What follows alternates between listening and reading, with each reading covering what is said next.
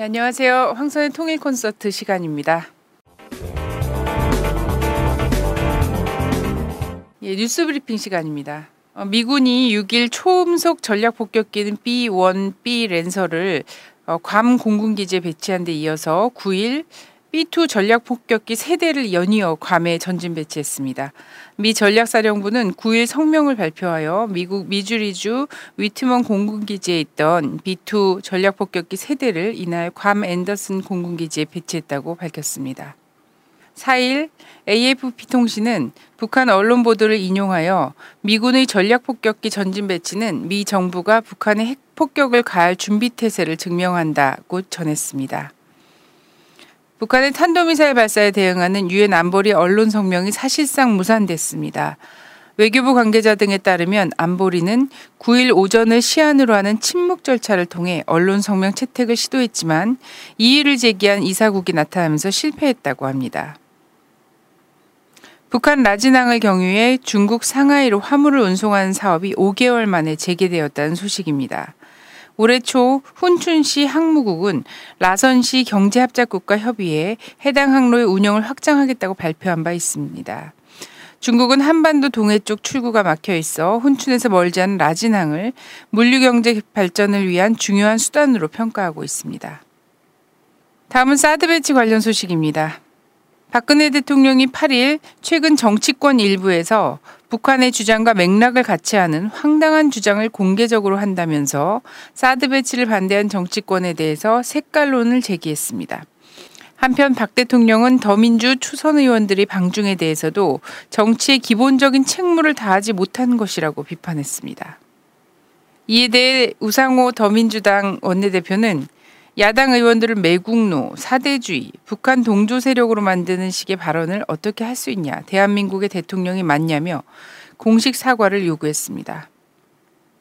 중국 매체들이 박근혜 대통령의 사드 배치에 대한 입장과 야당 의원들에 대한 비난을 집중적으로 보도하고 있습니다. 중국 언론은 북핵 억제를 위해 사드를 배치한다는 한국 측 주장은 터무니없다며 강하게 반발했습니다. 특히 중국의 사드 보복이 이미 시작되었다는 경고도 나왔습니다. 사드 한반도 배치 논란이 계속되는 가운데 사드를 관장하게 될 미 육군 제94 항공미사일 방어사령부 신임 사령관 취임식이 하와이 소재 미군 기지에서 열렸습니다.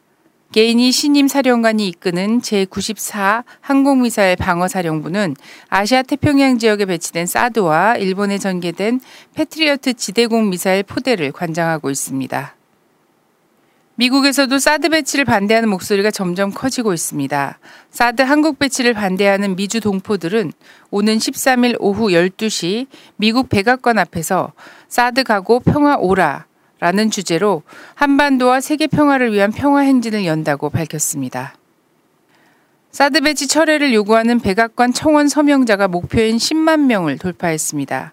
기한 내에 10만 명이 서명함에 따라 백악관은 60일 이내 한반도 사드 배치와 관련하여 공식 답변을 해야 합니다. 다음은 남북관계 관련 소식입니다. 6.15 공동선언 실천 남측위원회 서울본부와 300인 서울평화회의는 6일 오후 서울 청교광장 파이낸스 빌딩 앞에서 한반도 평화와 자주통일을 위한 서울대회를 개최하고 오는 14일 광화문 광장에서 열릴 전국대표 천인 원탁회의에 참여하는 125명의 서울 대표단을 확정했습니다. 8.15를 계기로 추진된 남북해외 재정당 단체 개별 인사 연석회의가 개최되기 어려운 상황에서 북한은 남북 해외 측이 연석회의 추진을 위한 실무회의를 열고 앞으로 활동 방향을 협의해 나가자고 제안했습니다. 이에 따라 북한은 8.15 이후에도 연석회의를 계속 추진할 것으로 보입니다. 한편 북한 노동신문은 사설을 통해 남측 당국의 악랄한 방해책 동으로 인해 연석회의 개최를 위한 준비 사업에 엄중한 난관이 조성되었다며 전 민족적인 통일 대회합의 개최를 위한 우리의 성의 있는 노력에 도전에 나서고 있는 것은 그 무엇으로도 합리화될 수 없는 반민족적 범죄 행위라고 남측 정부를 강력하게 비판했습니다. 리우 올림픽 여자 체조에 출전한 이은주 선수와 북한 체조 스타 홍은정 선수가 함께 셀카를 찍은 모습이 화제가 되고 있습니다. 두 선수는 지난 5일 리우 올림픽 아레나 훈련장에서 즐거운 표정으로 이야기를 나누다 스마트폰으로 셀카를 찍었고 이것이 외신에 포착되면서 국내외에서 주목을 받고 있습니다. 한국의 이은주 선수는 처음 올림픽에 출전한 한국 선수단 최연소 선수이며 북한의 홍은정 선수는 2008년 베이징 올림픽 여자 도마 금메달리스트입니다. 네, 다음은 주목할 만한 뉴스 시간입니다. 최근 청와대가 특히 어, 그 사드 반대 입장을 밝힌 인사들을 향해서 사대주의자, 매국노 뭐 이런 비판을 계속 가하고 있는데요. 이에 대해서 정세현 전 통일부 장관이 무엇이 사대고 매국인가라는 제목으로 칼럼을 게재했습니다. 이것에 대해서 좀 소개를 해드리고자 합니다. 정세현 전 장관은 전문가들의 그 중국 언론 인터뷰가 친중 사대 매국이다라고 일부에서 공격하는데 이런 용어들이 오용, 남용되고 있다. 이렇게 비판한 후 어, 7, 80년대에도 민주 인사들이 외국 언론과 만나서 정부를 좀 비판하면 의뢰이 그때 당시에 군사 정권에서는 사대나 매국의 딱지를 붙였던 적이 있다라고 꼬집었습니다. 그리고 어, 정세현 전 장관은 치고 나가려는 중국과 패권을 유지하려는 미국 사이에 현재 세 개의 대결 전선이 형성돼 있다. 남중국해, 그리고 동중국해, 그리고 한반도. 이렇게 보면 한반도 사드 배치는 미중 패권 경쟁의 바둑판에 미국이 그어놓은 한 수일 수 있다. 왜냐하면 사드는 북한 미사일 요격도 하겠다고 하지만 탐지거리 2,000km인 엑스밴드 레이더를 통해서 중국의 움직임을 면밀하게 감시할 수 있기 때문이다라고 지적을 했습니다. 그러면서 북핵 미사일 때문에 절대 필요하다던 사드를 수도권에서 먼 곳에 배치한다고 하는데 이렇게 되면 누구를 위한 사드 배치인가라는 의문이 나올 수밖에 없다. 만약 그것이 미국의 동북아 패권 유지 전략의 일환이라면 우리는 대북 안보보다 미국의 동북아 국가 이익을 더 챙겨준 셈이다. 그리고 한미 동맹 강화 차원에서 사드가 실제로 배치되면 그동안 공들여 구축한 한중 어, 전략적 협력 동반자 관계는 끝날 것이고 우리 경제는 큰 타격을 입힐 것이라는 것이 중국 언론 인터뷰의 요지였다라고 설명했습니다. 그리고 이어서 중국 언론 인터뷰가 신사대주의라던데 미국 언론의 정부 정책 비판하면 그건 무슨 사대주의인가?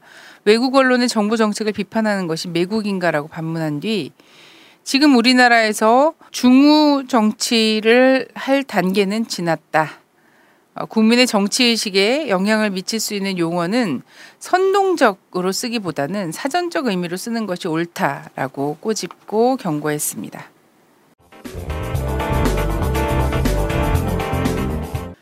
자, 이슈의 현장을 한번 찾아가 보는 시간입니다. 자, 요즘 너무나 무더운 상황입니다. 8월 폭염주의보가 한창인데요. 이 휴가철을 국정원 앞에서 보내는 사람들이 있습니다. 8월 1일부터 14일까지 국정원 앞에서 국정원 감시단 시즌2 추적자라는 이름으로 농성을 하고 있는데요. 이 추적자는 국정원의 북한 해외 식당 종업원 기획 탈북 의혹을 규명해야 한다고 주장을 하면서 어, 지금 농성을 지속하고 있습니다. 농성 열흘째인 8월 10일에는 국정원 앞을 떠나서 시흥에 있는 북한 이탈 주민 보호센터 예, 구 합동신문센터죠. 이 보호센터 앞에서 24시간 잠복 추적을 진행했는데요. 주권 방송인 그 현장을 취재해 봤습니다. 함께 가보시죠. 우선 뭐 8월 1일부터 이제 시작은 했고 오늘이 11일째 되는 날이거든요. 국정원 내곡동에 있는 국정원 예, 본부 거기서 앞마당에서 지금 노숙농성을 계속 해 오고 있고 이 기획 탈북 의혹 사건에 대해서 그거에 대해서 좀 어쨌든 압박을 하고 이런 정치 개입이나 이런 것을 뿌리 뽑으려고 좀 국정원 앞에서 우선은 농성을 하면서 뭐 노숙하면서 뭐 아침 출퇴근 1인시 선전전 그리고 뭐 추적 활동이라고 해서 약간 뭐, 뭐 약간 뭐 농락하는 것들도 많이 하고 뭐 그리고 지금 뭐 육교에서 저희가 뭐 1인시 하면서 몸싸움이 굉장히 커져가지고 거기서 그게 어떻게 보면 좀 주되게 싸움이 됐었는데 그렇게 좀 싸우면서 많은 분들이 그래도 SNS 상으로 좀 아셨던 것 같고 오늘은 그래서 진짜 12분이 갇혀 있는 어떻게 보면 사실상 외부랑 전면 차단된 상태에서 125일째 계신 상황이라서 기획 탈북 의혹 사건 때문에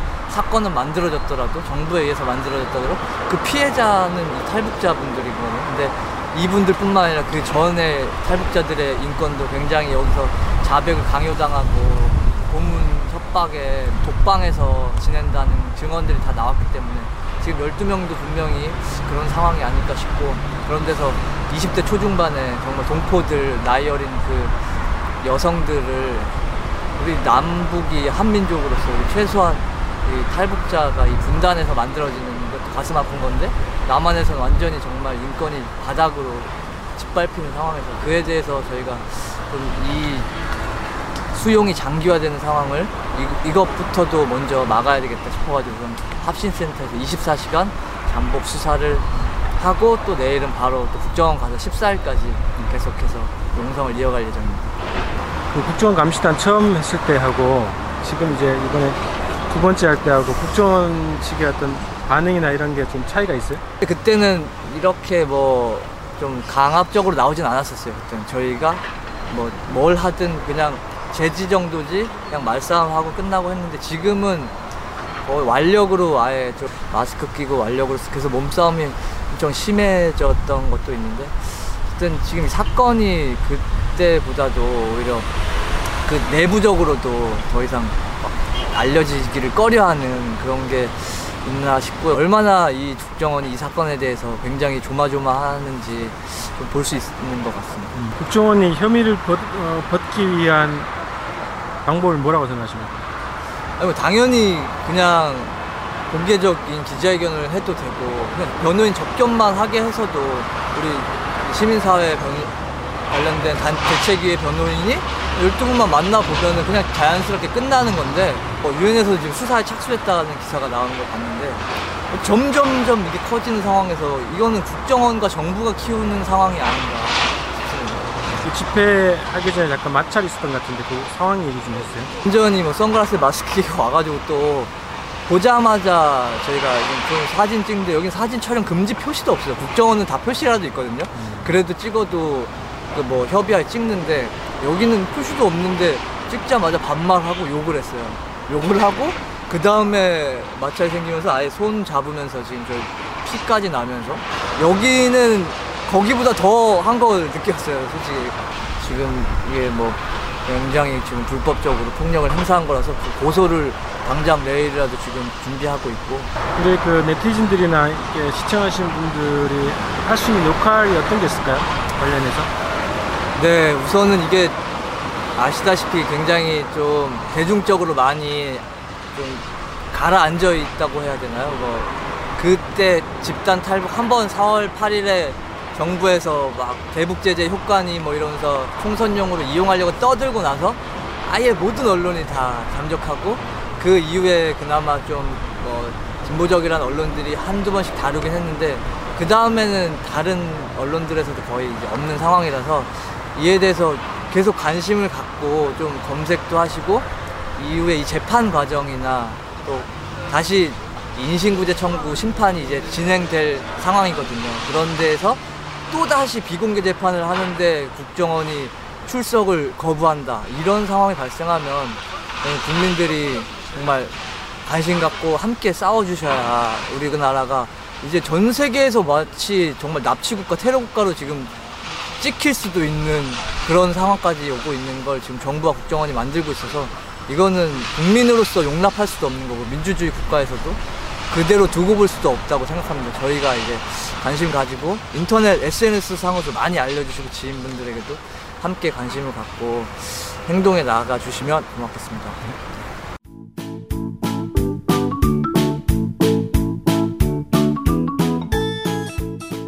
테러 방지법 통과 이후에 당신의 소중한 디지털 데이터를 지켜줄 수 있는 책입니다. 김인성의 완벽한 데이터 관리. 주권 방송 후원을 위한 500권 한정 공동 구매를 10% 할인된 가격인 26,000원에 택배비를 포함해서 주문을 받고 있습니다. 주권방송 홈페이지 김인성의 완벽한 데이터 관리 배너를 클릭하셔서 주문하시고 입금하시면 배송해 드립니다. 많은 구매 부탁드립니다.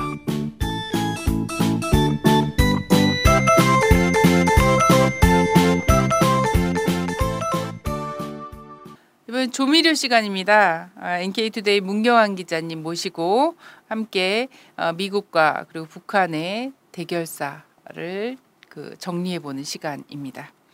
안녕하세요. 안녕하세요. 이 지난 시간에는 제네바 합의 타결 그리고 그 의미에 대해서 이야기를 했었는데요. 오늘은 어떤 내용인가요? 네, 오늘은 제네바 합의 이후에 북미 간의 가장 큰 사건이었던 금창리 사건에 대해서 알아보도록 하겠습니다. 먼저 지난 시간에 얘기했던 것처럼 미국은 북한에 대해서 약속을 지킬 생각이 없이 합의를 본 것이기 때문에 실제로 시작부터 약속을 위반했습니다.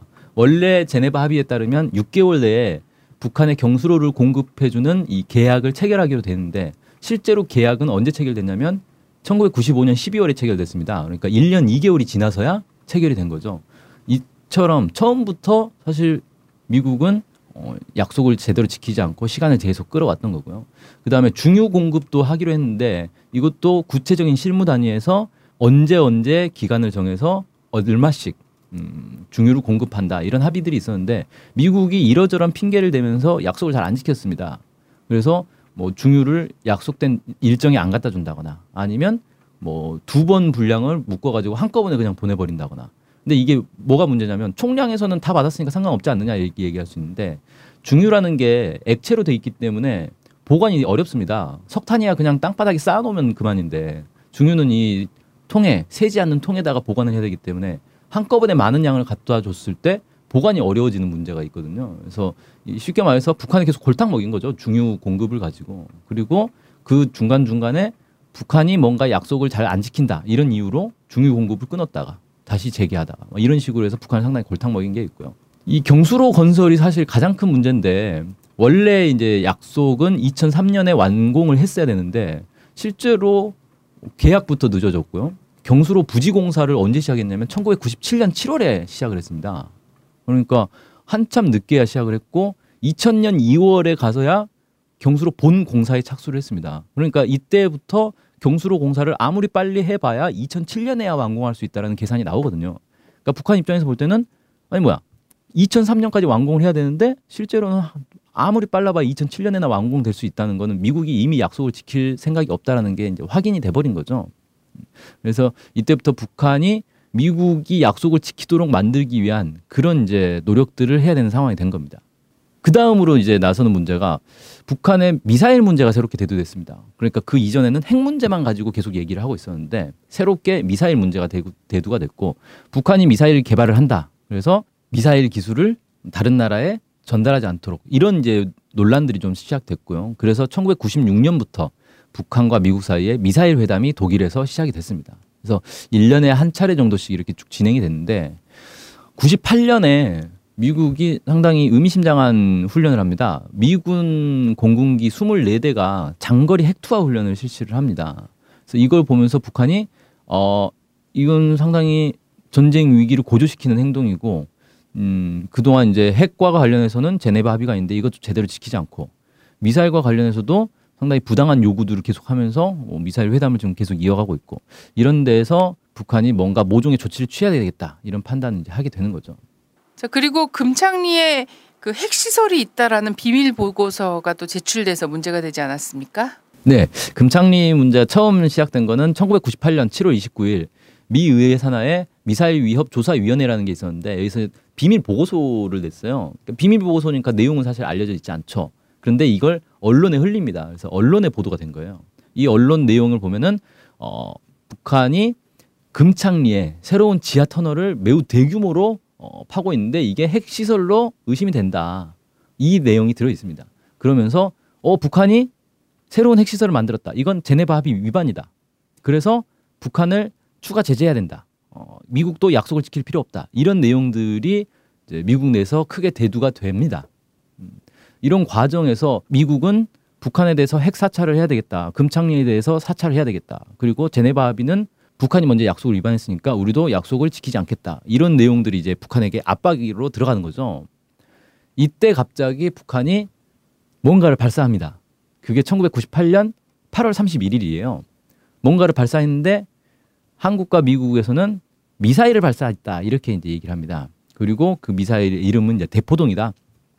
북한에 있는 대포동이라는 동네가 있어요. 여기서 이제 발견된 미사일이라고 해서 대포동 미사일이다라고 이제 주장을 했는데 며칠 지나서야 북한에서 발표를 합니다. 인공위성을 발사했다라고 발표를 합니다. 인공위성의 이름은 광명성 1호였고 그 인공위성을 발사한 발사체 로켓 명칭은 백두산 1호였습니다.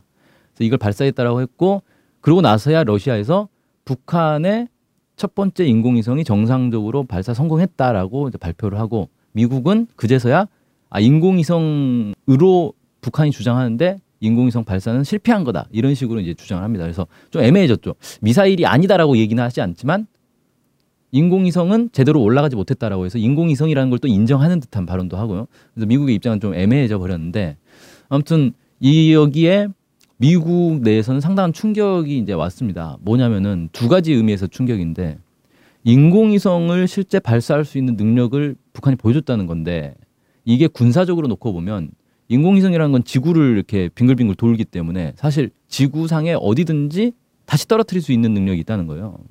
물론 이제 대기권 재진입이 가능하냐 뭐 이런 식의 이제 논란들은 있지만 어쨌든 발사체 자체는 지구상에 미국까지 날아갈 수 있는 어떤 능력을 보여준 거다. 뭐 이렇게 좀 볼 수가 있는 거고요.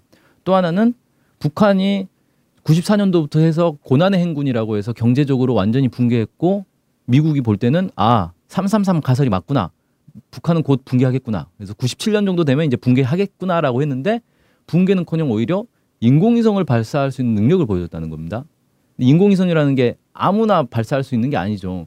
인공위성을 발사하려면 그만큼의 과학 기술도 발전해야 되고 여기에 투자를 할 수 있는 경제적 여건도 돼야 되는 거고 정치적으로도 안정돼야 되는 거고 그래서 북한이라는 나라가 붕괴할 줄 알았는데 붕괴는커녕 오히려 인공위성을 발사하는 수준의 국가가 돼버렸다라는 거예요. 미국 입장에서 이제 충격일 수밖에 없죠. 그래서 곧바로 9월 6일 날 미국이 금창리 문제와 관련해서 회담을 하자라고 제안을 합니다. 그러니까 미사일을 너네는 장거리 미사일을 쐈으니까 거기에 대해서 응징을 해야 된다라고 얘기를 해야 되는데 응징은커녕 오히려 회담을 하자라고 제안을 했고 여기에 대해서 북한은 상당히 여유 있는 모습을 보입니다. 회담을 안 받아요. 2개월이나 지나서야 회담을 받습니다. 그래서 11월 16일 날 1차 북미 협상이 진행되는데 그것도 제3국에서 한 것도 아니고 평양에서 와서 협상을 하자. 어, 그러니까 와서 협상을 해라. 이렇게 이제 불러들인 거죠. 여기서 처음, 처음에는 이제 미국이 금창리 사찰을 이제 요구를 합니다. 금창리 지역이 분명히 핵시설이다. 그래서 사찰을 해야 되겠다. 이렇게 이제 요구를 하는데 북한에서 받질 않죠. 이 즈음에서 또 새로운 정황이 하나 발견되는데 미국이 북한에 대해서 선제 공격을 해야 되겠다. 저것들 위험해서 안 되겠다. 이런 이제 요구가 막 빗발치는데 이 과정에서 작전 계획 5027 98이 공개가 되는 사건이 발생합니다. 이건 뭐냐면 미국에서 공개적으로 발표한 건 아니고요. 작전 계획 5027 98은 98년도에 개정된 내용으로 선제 공격 내용이 들어가 있습니다. 작전 27 5027은 원래 북한이 쳐들어왔을 때 전면전을 하는 가정한 그런 작전 계획인데 북한이 쳐들어오기 전에 먼저 공격할 수도 있다라는 내용을 새롭게 담은 작전 계획인데 이걸 언론을 통해서 흘려가지고 공개하는 식으로 간접적으로 공개를 합니다. 그래서 북한을 압박하는 거죠. 여기에 대해서 북한이 곧바로 반발하고 나온 게 1998년 12월 2일 날 인민군 총참모부 대변인 이 성명을 발표하는데 선제 공격은 미국의 독점물이 아니다.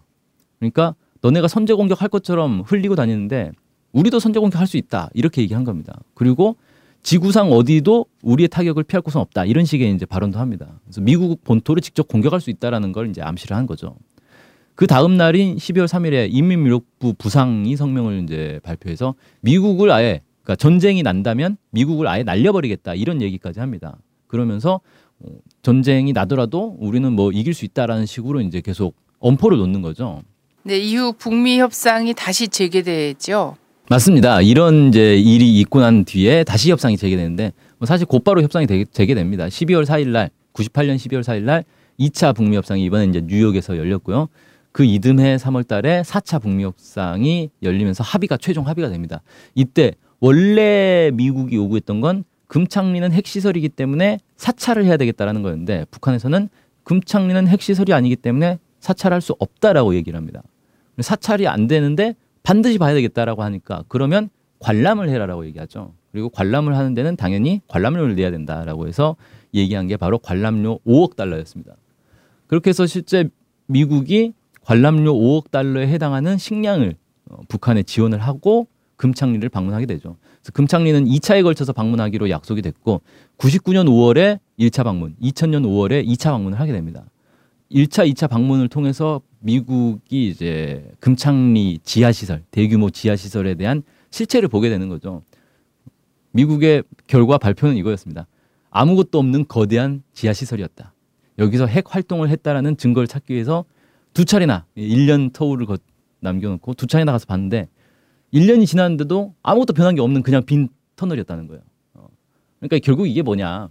일종의 이제 저는 우스갯소리로 국제 사기 사건이다. 뭐 이렇게 얘기를 하는데 북한이 미국의 이 약속 위반을 어, 번복시키기 위해서 그러니까 약속을 계속 안 지키고 있는데 약속을 계속 지키게 만들기 위해서 뭔가 함정을 판 거였다. 그리고 미국이 이 함정에 그대로 빠져버렸다는 거죠. 5억 달러나 되는 돈을 내고 함정에 빠져버린 꼴이 됐다. 어, 이렇게 이제 볼 수 있고 이때부터 미국은 큰 충격을 받습니다. 당연히 망했어야 될 북한이 붕괴는 하지 않고 오히려 자기들이 북한에게 걸려 들어가지고 5억 달러나 내면서 텅 빈 땅굴이나 구경해야 되는 이런 이제 신세에 대해서 이해를 할 수 없는 상황이 돼버린 거죠. 그래서 도대체 이 북한이란 나라는 뭐 하는 나라냐, 어떻게 된 나라냐 여기에 대한 연구를 하게 됩니다. 네, 그래서 다음 내용은 미국이 이 미스테리, 북한 미스테리를 풀기 위해서 윌리엄 페리를 북한의 특사로 보냈고 여기서부터 이 북미 간의 새로운 관계가 어, 형성되는 그런 내용을 다루도록 하겠습니다. 네, 오늘도 흥미진진한 조미료 감사합니다. 감사합니다. 안녕하세요. 김인성입니다. 제가 이번에 테러 방지법이 통과된 이후를 대비한 책을 발간했습니다. 우리의 디지털 데이터를 안전하게 보관하고 보안 대책을 수립할 수 있도록 도와주는 책. 김인성의 완벽한 데이터 관리입니다. 국정원이 합법적이고 무차별적으로 국민들을 사찰할 수 있는 테러 방지법 시대에 맞서 우리 스스로가 우리의 데이터를 지킬 수 있는 방법을 담았습니다. 이 책을 통해 우리의 소중한 데이터를 스스로의 힘으로 지킬 수 있는 힘을 가지시기를 바랍니다. 김인성의 완벽한 데이터 관리 많은 구매 부탁드립니다. 감사합니다. 네, 이번에는 북새통 시간입니다. 북새통 두 번째 시간인데요. NK투데이 이동훈 기자님 모셨습니다. 안녕하세요. 안녕하세요. 그 지난 시간에는 또 여름철 맞아서 선정적인 주제로 네. 소재로 해서 이제 북의 수영복에 대해서 좀 다뤄봤는데요. 네. 이번 주는 어떤 주제인가요? 네. 오늘도 여름과 관련한 주제를 준비를 해봤습니다. 벌써 8월인데요. 어, 더위를 이기기 위해서 북한 동포들은 무엇을 먹을까 한번 어, 준비를 해봤습니다. 네, 이번에도 역시 선정적인 네, 네, 아무래도 자극적인 먹는 거랑 보는 거 이런 게 자극적이지 네, 않습니까? 네, 네. 자, 그럼 시작을 해볼까요? 네. 더울 때 어른 아이 할 것 없이 많이 찾게 되는 음식이 바로 있는데 뭔지 아시겠죠? 어, 맥주인가요? 아이 아이는 안 찾겠죠? 네, 네, 제가 네. 제 아이 때를 생각하고. 자, 네, 아무래도 아이스크림을 음. 많이 찾게 되는데 네네. 네, 북한에서는 아이스크림을 에스키모라고 부릅니다. 흔히 얼음 보숭이라고 이제 부른다고 알려졌었는데 최근에는 대부분 에스키모라고 말한다고 합니다. 예전에 혹시 가셨을 때도 그런 저희는 제가 갔을 때는 음, 일단 얼음 보숭이를 약간 아이스크림의 얼음 과자의 이제 음. 통칭처럼 좀 얘기했고 에스키모는 그 아, 어떤 제품에 이렇게 네. 그 상표? 예, 상표로 아. 저는 인식을 했었거든요. 네. 네. 실제로 그 에스, 말씀하신 것처럼 에스키모가 상표였는데 이게 대중적으로 변하면서 아이스크림 전체를 통칭하는 것 비슷하게 바뀌었다 이런 얘기가 있습니다. 아. 네. 그래서 뭐 에스키모 얘기를 해보면 음, 우리나라에도 다양한 맛의 아이스크림이 있는 것처럼 북에서도 어, 다양한 에스키모 제품들이 있습니다. 예, 사진을 보시면 여기 나와 있죠. 초콜릿 에스키모라고 써져 있죠. 어, 초콜릿 맛 아이스크림이라는 뜻이겠죠. 예. 그리고 저기 보니까 850 킬로칼로리인가요? 예, 줄이라고 표현하더라고요. 아. 850 킬로칼로리인 것 같은데 줄이라고 네네네. 보통 북에서는 그렇게 표현하는 것 같습니다. 몹시 고열량의 네. 그 다음에 과일집 에스키모, 그러니까 과일 향의 아이스크림이라는 뜻이겠죠. 이런 식으로 북한에서 나오는 에스키모에는 뭐 바닐라 맛이라든지 초코, 딸기, 뭐 살구, 호두 이런 것들도 이제 있고요. 어, 특이하게 클로렐라와 스피룰리나로 만든 에스키모도 있다라고 합니다. 그 이거는 약간 맛은 뭐 녹차 맛 이런. 것도 아니고 클로렐라나 스피룰리나 스피룰리나 요즘 이제 북에서 네. 많은 관심을 갖는다는 어, 건강식이죠. 해조류, 예. 해조류. 영양분이 매우 풍부하다라고 네네. 알려진 그런 해조류죠. 아마 클로렐라 맛 뭐 에스키모라든지 뭐 스피룰리나 맛 에스키모는 아니겠죠. 아마 네네. 그것이 포함 함유되어 있는 그런 에스키모다 이렇게 이해를 하면 될 것 같은데 이렇게 아이스크림의 영양까지 생각했다 이런 것들이 생각을 했던 것 같습니다. 어, 사진에 보시는 이 여성분은 싱가포르 사진작가 아란판 씨가 찍은 사진인데요. 안내원이 그 에스키모를 먹는 그런 모습입니다. 아까 좀 전에 보셨던 이 사진과 딱 비교를 했을 때 비슷한 제품인 것 같은데 어, 위에 부분이 아이스크림 부분이 아니라 겉에 싸져 있는 것 같은 느낌이 들어요. 네, 과자로 이렇게 예. 우리나라의 붕어빵 붕어 뺑- 땡땡 코 이런 거랑 비슷하게 네네. 뭐 그런 게 싸져 있는 것 같은 느낌이 드는데 어른들도 이렇게 즐겨서 먹고 있는 것 같습니다. 어, 실제로 우리 한국에 있는 막대 그런 아이스크림 있지 않습니까? 막대 아이스크림뿐만이 아니라 뭐 빵빠땡이라든지 뭐 땡땡콘 이런 형태로 다양, 다양한 형태로 이 북한의 에스키모들이 출시가 되고 있는 것 같습니다. 어, 최근에 에스키모를 만드는 공장들이 많이 늘어나서 어, 북의 동포들이 더 많이 더 쉽게 즐기고 있다고 합니다. 네, 또 이런 뭐 에스키모 말고도 네. 북에 음료류들 있죠. 그렇죠. 음료수, 음료수도 많이 찾게 되는데 네. 저희 뭐 저희는 요즘 이제 좀 많이 여름에 마- 먹는 게 매실 매실청이라든지 아. 이런 것들을 많이 먹고 있지 않습니까? 네네. 북에서 어 북에서는 제가 그때 90년대 갔을 때는 제일 많았던 것이 여름에 오미자 단물 음. 주스라고 하지 않고 단물이라고 하던데 네. 오미자 단물 어 그리고 어, 배 탄산 탄산수 뭐 배 사이다. 네, 그런, 배맛 사이다죠. 네네. 뭐 이런 것들이 이렇게 호텔 방 냉장고나 이런 데 안에 음. 비치돼 있었던 것 같아요. 네. 네. 말씀하셨던 단물 이런 것들이 기본이 있는데 탄산 단물 제품들이 많이 나오는 것 같습니다. 우리 뭐 탄산 음료라고 할 수 있겠죠. 어, 사진을 보시면 상점에 북한에서 자체 생산한 탄산 단물 제품들이 쭉 전시가 되어 있습니다. 어, 아이들이 좋아하는 뭐 환타류네요. 환타류. 예, 아래쪽에 보시면 검은색으로 되어 있는데 네. 저건 이제 코코아 단물이라고. 아 코코아 단물.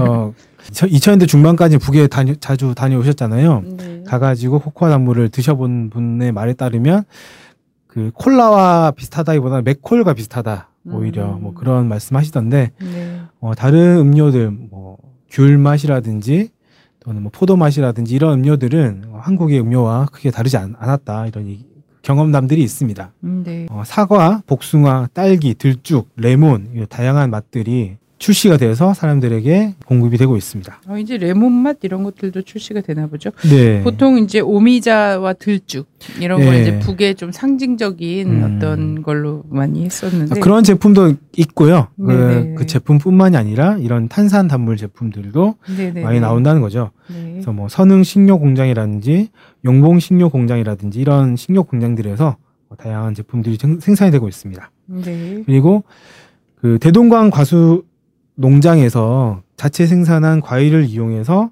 방금 말씀하셨던 오미자 단물이라든지 이런 거 비슷하게 뭐 사과 단물이라든지 뭐 이런 과일 단물 제품들이 많이 생산이 되고 있습니다. 이런 것들을 이제 더운 여름날 사람들이 먹으면서 더위를 이제 잊게 만드는 거겠죠. 네. 사실 에, 우리 한국에서도 오미자 같은 경우에 이제 뭐 인사동 거리나 이런 데 가면은 여름에 굉장히 많은 사람들이 찾는 음료로 네. 그리고 여름철 건강에 참 좋은 음료로 딱 알려지고 있는데 네. 북에서도 오미자를 굉장히 다양한 형식으로 먹더라고요. 음, 그러니까 양갱 형식으로 오미자 아, 단묵 예, 예. 단묵이라고 얘기하더라고요. 단묵 형식으로 단물처럼 그리고 이- 이런 탄산수 형식으로 이렇게 또 굉장히 많이 드시고 있고 들쭉이라 그러니까 우리가 굉장히 낯선 과일인 것 같은데 그래서 막 백두산에 들쭉이 굉장히 많다 이렇게 얘기하고 정상회담 때 왜 들쭉주가 네, 막 네. 나오고 이랬었잖아요. 여기서는 블루베리죠, 블루베리. 예, 블루베리. 그래서 굉장히 뭔가 낯선 것 같지만 비슷한 거 먹고 있다는 거. 예. 네. 자, 또 음료 얘기하니까 어쨌든 제가 아까도 이렇게 외쳤지만 맥주 얘기를 또 네. 예, 빼놓을 수가 없죠. 이 맥주 때문에 제가 한동안 곤, 고통을 받았었는데요. 곤혹을 큰그 곤혹스러운 상황을 네네네. 겪으셨죠. 네. 네. 북을 대표하는 맥주죠. 대동강 아, 문제 맥주입니다. 문제 바로 그 맥주입니다. 네. 이 대동강 맥주는 종류가 여러 가지라고 하더라고요. 그래서 2015년 통일뉴스에 따르면 어, 대동강 맥주는 메가와 쌀의 비율에 따라서 다섯 가지 종류로 나뉜다고 합니다. 메가 100%, 그다음에 70%, 50%, 30%, 0% 이렇게 이제 다섯 가지가 되는데 이거에 따라서 맛이 조금씩 다르고 풍미도 다르다고 하고요. 어, 그것에 따라서 1번부터 5번까지 어, 번호가 매겨지고 어, 흑맥주가 두 가지 종류가 있습니다. 그래서 커피 향이 있는 흑맥주가 6번, 초콜릿 향이 있는 흑맥주가 7번 이렇게 있다고 합니다. 그래서 어, 지금 보시는 사진이 경흥 맥주집이라는 곳입니다. 북한에서 가장 이제 사람들이 많이 찾는 맥주집인데 보시면 아시겠지만 스탠딩이죠. 다 스탠딩으로 스탠딩 바네요. 스탠딩 네. 바 비슷한 게 독일이나 이런 데서는 이렇게 많이 먹는다고 하더라고요. 북에도 그런 곳이 있는 거고 하루에도 뭐 수백에서 천 명 이상의 손님들이 찾으면서 어, 맥주 한 두 잔씩 하고 간단히 하고 이제 가는 거죠. 이렇게 네. 집인 건데 저기 보니까 테이블 위에 접시도 없이 탈피라고 얘기하죠. 네. 북어 명태 말린 거죠. 네. 저거를 마구 그냥 헤쳐서 맥주랑 드시고 네. 있는 모습들이 보이는데 네. 예 저기 서서 드시려면 많이 먹지 못하겠네요. 네, 그래서 뭐 한두 잔 정도 먹고 아마 끝나는 것 같은데요.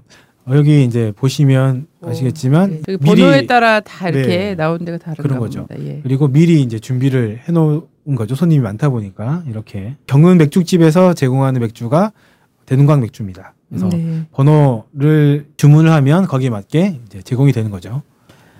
예, 이 아, 사진은 예, 이제 네네. 싱가포르의 아람판 씨가 그 안내원과 함께 먹은 맥주인데요. 7번 맥주라고 합니다. 그러니까 초콜릿 향이 나는 흑맥주죠. 저 옆에 계신 분이 그 아람판 씨의 가이드 가이드를 주로 하는 김정화 네. 씨죠. 네. 그, 그 평양의 여성인데 엄청 깜찍하게 깜찍하고 먹방을 참 잘하더라고요. 네. 네, 네. 아주 이제 잘 네, 드시는 분 같더라고요. 아주 먹음직스럽게 잘 먹고 네.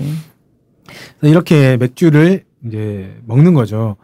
어, 저녁에 시원하게 한잔 하면서 더위를 잊을 수 있는 중요한 음. 방법 중에 하나다. 이렇게 네네. 좀 생각이 듭니다. 근데 전에 어 제가 평양 갔을 때도 그 맥주를 그 음료의 하나로 보지 술 종류로 잘 보지 않더라고요. 그래서 술 종류로 보지 음. 않고 그러면서 저한테도 계속 술 술을 뭘 드시겠냐 이렇게 물었었는데 제가 뭐 술은 전 맥주면 됩니다 이렇게 얘기했더니 아 맥주는 맥주고 술 술을 뭘 먹겠냐 이랬는데 술 뭐 얘기하는 거는 네. 보통은 뭐 최하 25도 정도에서 음. 보통 40도 정도까지를 네. 얘기하는데 여름에 먹기에는 그 도수들이 좀, 않죠. 너무 세잖아요. 예. 저도 평양 소주 뚜껑을 한번 봤었는데 착하고 순한 술이라고 써 있는데 25도라고 25도. 돼 있는 거고 제가 매우 깜짝 놀랐던 기억이 납니다. 네네. 이 북에도 이렇게 더운 여름 삼복더위라고 얘기하면서 네. 우리 한국에서 삼계탕 집 막 번호표까지 뽑아들고선 기다리고 이러잖아요. 네. 북에도 좀 이렇게 고유의 보양식 이런 것들이 있겠죠. 네.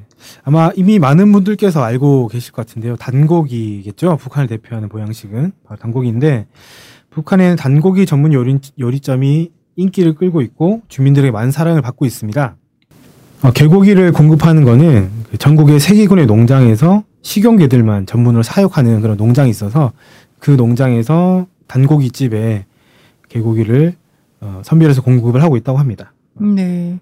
저는 이게 굉장히 놀랬던 게 뭐였냐면 저도 이제 평양에 가서 단고기라는 이름으로 처음 접해보고 사실상 어, 이 보신탕이라고 하죠. 올여름에도 굉장히 많은 분들이 드시고 있을 텐데 어, 그걸 실제 먹어본 거는 평양 그러니까 북에 갔을 때가 유일했어요. 거기서만 먹고 또 한국에서는 아직도 좀 잘 먹지 않 못하고 있는데 아 거기서 그게 이제 대접이라고 생각하더라고요. 한 음. 여름에 온 손님에 대한 대접이라고 딱 생각하고 굉장히 특이한 건 굉장히 음성화되어 있지 않고 네. 우리는 굉장히 많은 사람들이 먹고 있는데 뭔가 아직 불법으로 되어 있잖아요. 네. 근데 음성화되어 있지 않고 양성화되어 있는데 이거를 그냥 전통 요리 중에 하나로 해서 그냥 이렇게 어 개발하고 있더라고요. 네. 개발해서 올해 얼마 전이었죠 또? 네, 얼마 전에도 음. 평양에서 이 단고기 요리 경연 대회가 있었습니다. 그래서 네네. 거기에서 이제 다양한 네, 단고기 요리법들을 소개하고 어, 이런 경연을 했었죠. 그래서 굉장히 다양한 한 단고기 전문점에 가도 굉장히 다양한 단고기 요리를 네. 볼수 있고 이제 엄격하게 이제 식용으로서의 사육과 사육, 도축 그리고 요리의 과정이 관리되고 있더라고요. 네. 그리고 해외에 이제 관광 상품화 되어 있어 음, 해외 이제 관광객들이 이런 사람들한테도 꼭 필수 코스처럼 되어 있다는 게 좀 신기했었습니다. 네. 네. 말씀하신 것처럼 이제 전통 음식이다 이렇게 해서 강조하다 보니까 어, 다양한 요리법도 막 있고 단고기집마다 조금씩 특색도 있다고 합니다. 일단 평양에서 유명한 단고기집을 소개해드리면 크게 네 개가 있는데 평양 단고기집, 원형식당, 고려 단고기집, 문흥식당 이 네 개가 있다고 합니다. 평양 단고기집 같은 경우에는 단고기가 코스 요리처럼 나와가지고 더 유명한데요. 평양 단고기집에서는 게 등뼈찜부터 시작해서 그게 세겹살, 뭐 삼겹살이라고 우리 한국으로 치면 삼겹살이라고 합니다. 게 세겹살, 그다음에 갈비살, 뒷다리 토막찜, 그 다음에 단고기 국과 밥 이렇게 코스 요리처럼 쭉 이제 차례대로 나온다고 합니다. 그래서 뭐 사진을 보시면 이 사진이 이제 등뼈찜이죠. 등뼈찜이고 가서 드셔보신 분의 평에 따르면 갈비찜과 비슷한 맛이 난다라고 합니다. 그리고 한국에서도 이분이 드셔본 분인데 한국보다 냄새가 좀 덜하다 어, 이렇게 얘기를 하고요. 그 다음에 요리는 게 앞가슴살로 만든 게 이제 세겹살 어, 요리라고 하고요. 유산슬과 비슷한 맛이 난다고 합니다. 음. 다음으로 나오는 게 갈비살 요리인데요. 어, 이 갈비살이 적나라하게 예, 보이실 겁니다. 어, 그 드셔보신 분의 말에 따르면 단고기 맛이 실감 나지만 느끼하지 않으며 별다른 거부감 없이 먹을 수 있는 요리다. 이렇게 표현을 하셨어요. 뒷다리 토막찜은 어, 사진을 보시면 아시겠지만 마치 레스토랑의 스테이크를 연상하는 그런 모습을 보여주고 있습니다. 보기엔 되게 느끼하게 보이는데 느끼하지 않고 별다른 거부감 없이 여성들도 쉽게 먹을 수 있는 맛이다. 요리다. 이렇게 표현을 하셨습니다. 그리고 마지막으로는 이렇게 보시다시피 단고기국과 조밥으로 마무리를 짓는다고 합니다. 그리고 그리고 여기 보니까 여기 되게 특이한 거 또 네. 예, 보신용 이렇게 보양 요리 뭐 이런 거 하니까 제가 얼- 얼마 전에 이 주권 방송 스튜디오에서 발견한 건데 이거 이거 좀 한번 보실래요? 자. 아, 여기 평양에서 온 광고지 아니겠습니까? 네. 광고지. 어, 이게 낙원거리에 있는 어, 닭고기 전문 식당에서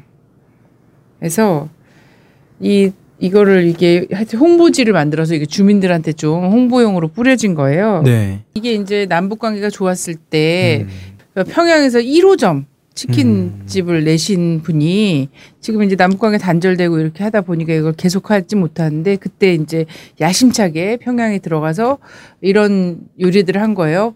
보면은 아 보세요. 봉사 카드 10매를 모아오면 닭고기 튀기 한 마리 무료. 이게 아. 이것도 쿠폰이군요, 쿠폰. 아, 네, 한국에서 우리가 짜장면 시켜 먹을 때도 많이 음. 모으고 이러는 거죠. 보면 딱, 닭 덕복, 떡볶음, 어린이용 닭 떡볶음, 닭 양념구이, 닭다리구이, 음, 닭 날개구이, 이거 봐, 닭, 양념한 닭도, 닭고기 튀기, 닭 살코기 튀기, 닭꼬치구이. 자, 이거 뭐, 예, 한국 어디서나 볼 수 있는 뭐 이런 것들인데, 이게 익숙치 않으니까, 어휘가 익숙치 않으니까, 음, 그냥 이런 식으로 많이 붙였더라고요. 아, 오늘 너무 침 고이네. 보면 원, 먼 적외선 구이기에 구워 지방질이 없습니다. 이거 원적외선. 네. 네. 어, 칠향 닭찜이라고 얘기하면서 이게 보니까 안동찜닭 이런 게 좀 떠올라요. 그죠? 네. 이렇게 당면도 들어가 있고 야채들 들어가 있고 감자 이런 거에서 이렇게 음. 돼 있는 자, 이런 거 아, 예, 서울이나 평양이나 식성 참 비슷하죠. 예, 이렇게 먹고 있는가 봅니다. 반응들이 꽤 좋았다고 들었어요. 아. 예.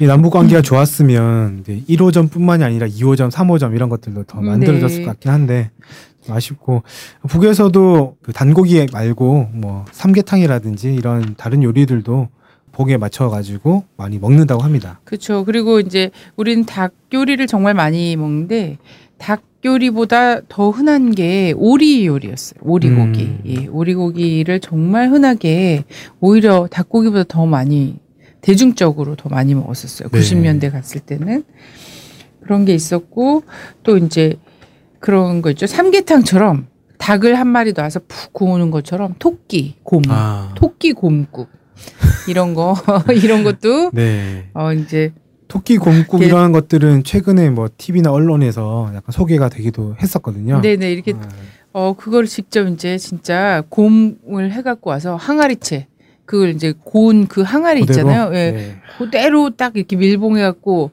오셔갖고 저는 삼계탕 같은 거 꺼내주는 줄 알았는데 꺼냈는데 토끼가 토끼가 마치 삼계탕처럼 들어있어서 또 어, 저 한편으로 좀 기겁을 하면서도 이것이 또 음, 정성이고 막 이- 네, 이런 네. 거라서 예 그랬던 것들이 생각이 납니다. 네. 그래서 아, 여, 여튼 우리네 이제 조상님들이 드셨던 것들을 남북이 공이 다 아, 드시고 있고 계절에 맞게 이, 어, 이열치열하면서 드시고 계시구나 예, 많이 느꼈던 것 같습니다. 네. 어색한 부분도 있겠지만 또 이제 예전에 먹었던 이제 전통이라든지 이런 것들을 함께 이어 나간다는 측면에서 보면 또 이해할 수 있지 않을까 이런 생각도 좀 들었습니다. 그죠 예전에 뭐 신임 선생님 같은 경우에 이제 사슴고기라고 속여갖고 보신 단고기를 먹게 해서 나중에 굉장히 어 뭐 거의 알아눕다시피 하셨다는 얘기를 지난번 이제 통일 콘서트나 이런 데서 또 하시기도 하셨는데 아마 뭐 저희 그렇게 생각하시면 될 것 같습니다. 각 나라에 가서 특색 있는 이제 음식들을 먹잖아요. 네, 그래서 네.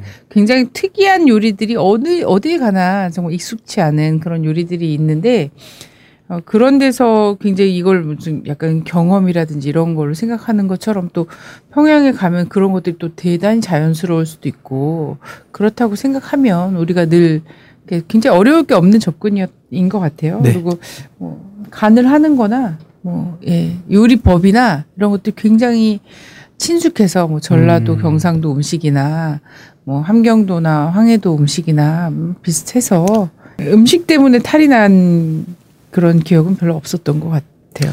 예. 예, 언젠가는 저도 네. 그꼭 가서 예, 먹어보고 예. 싶다 네네네. 이런 말을 마지막으로 네, 들고 에스키모, 싶습니다. 에스키모를.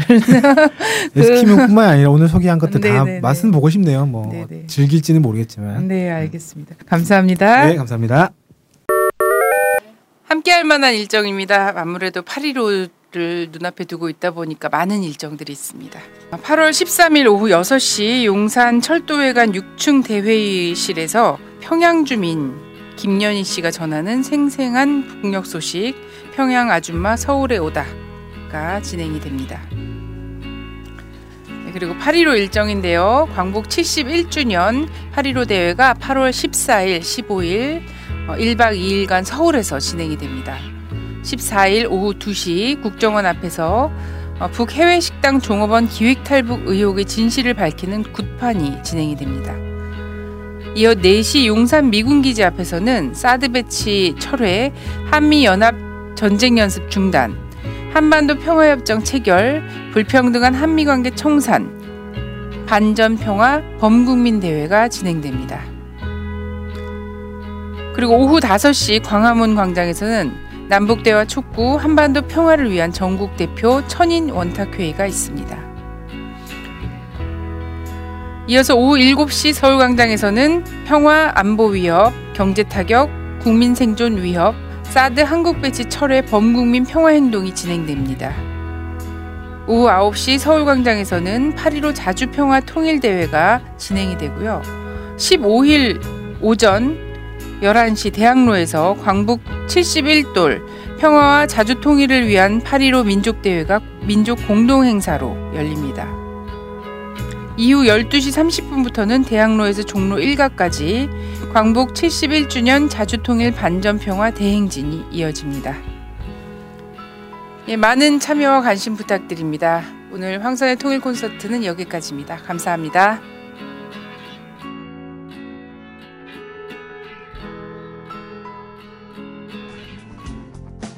주권 방송이 민중의 눈과 귀를 멀게 하는 공중파와 종편, 신문들에 맞서 진보 언론의 사명을 다할 수 있는 힘은 애청자분들의 적극적인 참여에 있습니다.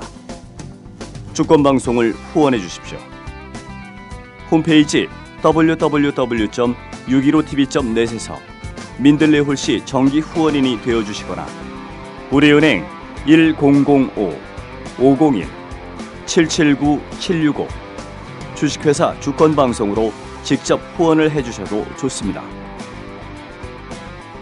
저희 주권방송은 평화 번영과 민주 회복을 위한 진보 언론의 사명을 성실히 수행할 것입니다. 주권방송과 함께 해 주시기 바랍니다.